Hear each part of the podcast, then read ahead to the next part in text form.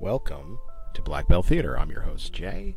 And what do we got in store for you today? Well, kind of took a look into the Black Belt Theater archives here. Um, I had recalled a film that I saw when it came out back in 1991, and I, you know, had some pretty good memories about it, so I did a rewatch of it. Decided to talk about it today. So I'm going to talk about the 1991 classic the movie that was supposed to launch the career of Jeff Speakman. Of course, I'm talking about The Perfect Weapon. Um, I remember, you know, seeing some trailers for this film. 91, I was in college. Uh, I was pretty hyped about it. I mean, if you think about it, late 80s, early 90s, this was really when martial arts films here in the U.S., you know, this is the height of uh, Jean Claude Van Damme, Steven Seagal. Um, you know, and let's just throw Jeff Speakman in the mix. Like, clearly, this was supposed to be the movie that was going to launch his career. What happened, I have no idea because I think after The Perfect Weapon, he did a string of straight to VHS movies, if you remember VHS. Um, but you know what? Doing a rewatch of it, I mean, this was a movie I really, really enjoyed. Um, look, none of these guys were ever going to be pegged as great actors, okay? And Jeff Speakman is definitely not a great actor. But you know what? He does what he's supposed to do. Uh, he delivers his quippy one liners. Um, you know, he is a great martial artist. Uh, the martial art in this film is Kempo, and I don't think Kempo has ever really been featured on the big screen aside from Perfect Weapon and whatever other movies Jeff Speakman uh, did in his career. Um, so what was this movie all about? I mean, it's it's look, it wasn't really like a big earth-shattering, groundbreaking story. Um, Jeff Speakman plays a young man. His his mother passes away when he is a teenager, I believe. He, of course, gets wild and unruly. His dad uh, used to be in the military, and uh, his friend, uh, his father's friend Kim, who is played by Mako.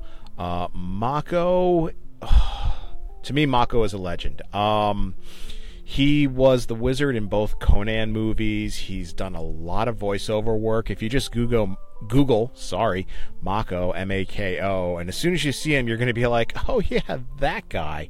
Um, that's something that's actually kind of interesting about this film is there's actually some, for me at least, some pretty famous people in it. Uh, like I said, Mako is in this film. James Hong is in this film. James Hong, of course, he played Lo Pan in Big Trouble in Little China. He was Cassandra's father in Wayne's World 2. I'm sure you're picturing him now. He is in this film. Uh, Cary Tagawa is in this film. He plays a henchman. Now, of course, that name doesn't sound familiar, but if you saw the first Mortal Kombat movie, he was Shang Tsung. And probably as soon as you picture him, you could probably imagine him. I believe he was also in. I was in Showdown in Little Tokyo, which I have a feeling I'm probably the only person who knows what film that is. Whatever. Um, Professor Tanaka is in this film playing a henchman named Tanaka. Now you're probably like, who is Professor Tanaka? He was Oddjob from Goldfinger. So again, there's some pretty, you know, semi kind of famous people in it. Uh, there's a young man in it by the name of Dante Basco. Shout out to the Philippines.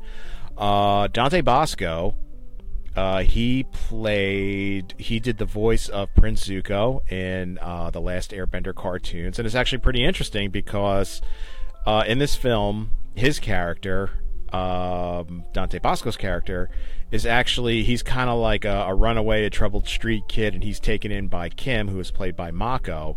Uh, the two of them would later on do voiceover work for The Last Airbender, Mako, of course, being Uncle Iroh, and Dante Basco, of course, being Prince Zuko. So I thought that was pretty cool. Uh, Dante Basco, um, he's also very, very famous for playing Rufio in the movie Hook.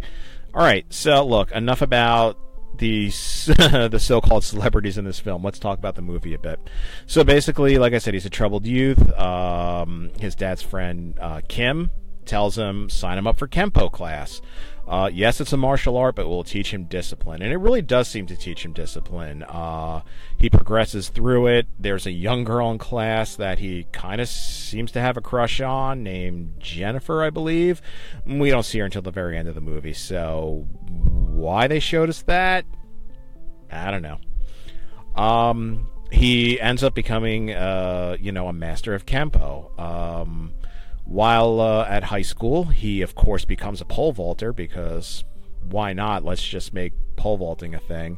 Um, and he sees his younger brother Adam being bullied by the football team. So he goes over there, he tries to resolve it, uh, and of course he ends up resolving it with his fists. Uh, he ends up really hurting this football player. His dad is absolutely furious. I thought you had your anger under control. Pretty much kicks him out of the house. He becomes a drifter. Uh, you know, we kind of see you know, he's a construction guy. Uh, he decides to come back to his hometown, kind of see how things are going check up on his friend uh, Kim, who kind of became a mentor to him, and he sees that uh, Kim is being hassled by the Korean mafia. Um, he helps Kim out, but uh, you know it turns out that since it looks like you know Kim has somebody backing him up, uh, the mafia that's just, uh, that's bothering him, looking uh, for protection money to sell drugs out of his store, they end up killing him. So of course uh, Jeff Speakman decides to take matters into his own hands. Now his younger brother Adam, uh, he went on to become a police officer, a police detective. He tells him, you know, really just to kind of stay out of it, and you know just you know, don't try to take matters into your own hands. But listen, this is a Jeff Speakman film. The name of the film is The Perfect Weapon. It's a martial arts film. You're darn right he's taking things into his own hands. Um, and I think we're treated to some really great fight scenes here. Uh, Kempo, it seems, a lot of hand action, almost kind of like the Aikido that Steven Seagal does. But unlike Steven Seagal, Jeff Speak Jeff Speakman can actually kick. He can actually lift his leg higher than his waist, and he actually delivers some pretty brutal kicks in this. He also does a lot of stick fighting, and I was trying to look it up. Like, I don't know if he was doing uh, Eskrima, which is a Filipino stick fighting martial art, or if that's actually part of Kempo. Um, not really quite sure, but listen it makes for some memorable scenes because it's not something you really see in martial arts films. You see usually maybe a lot of sword play, you see the using of nunchucks, uh, maybe some staff fighting, but to see fighting with sticks, uh, you know, two sticks, is pretty cool actually.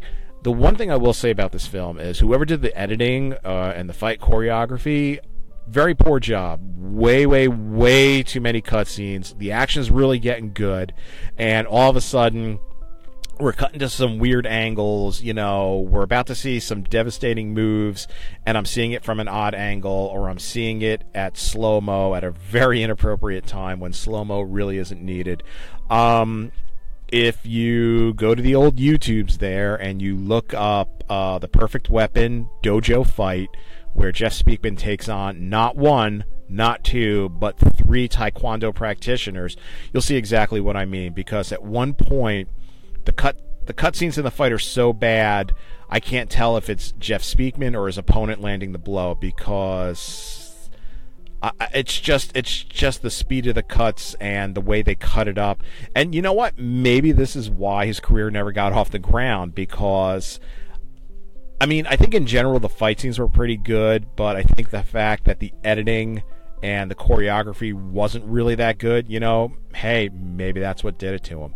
But look, overall, it's a really enjoyable film. Like I said, it's it's a pretty classic, you know, uh, you know, guy becomes a drifter, uh, comes back to town, best friend gets murdered, he goes out for revenge, but he did learn a lesson because at the end, uh, James Hong, who is these who is the head of the Korean mafia, is the one who um, had Kim uh, killed uh, Jeff Speakman, you know, pretty much goes through. Uh, it's like a shipyard full of goons, takes him out, stick fighting, knife fighting, hand to hand fighting, and uh, he apprehends uh, he apprehends James Hong, and he can kill him, but he's learned to control that rage, and he takes him in alive.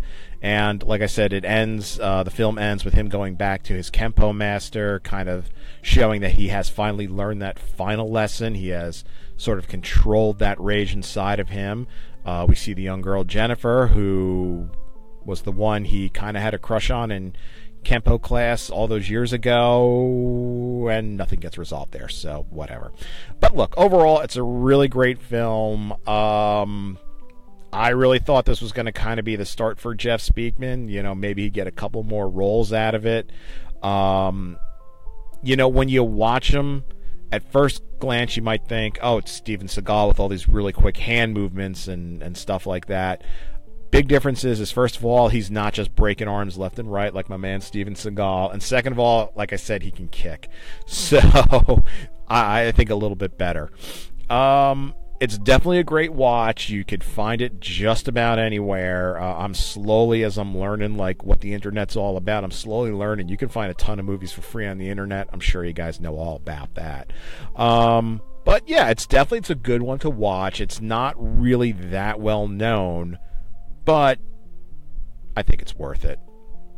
Alrighty, so keep it tuned here to stuff you don't need to know, where we drop content on you day in and day out. This is Jay signing off.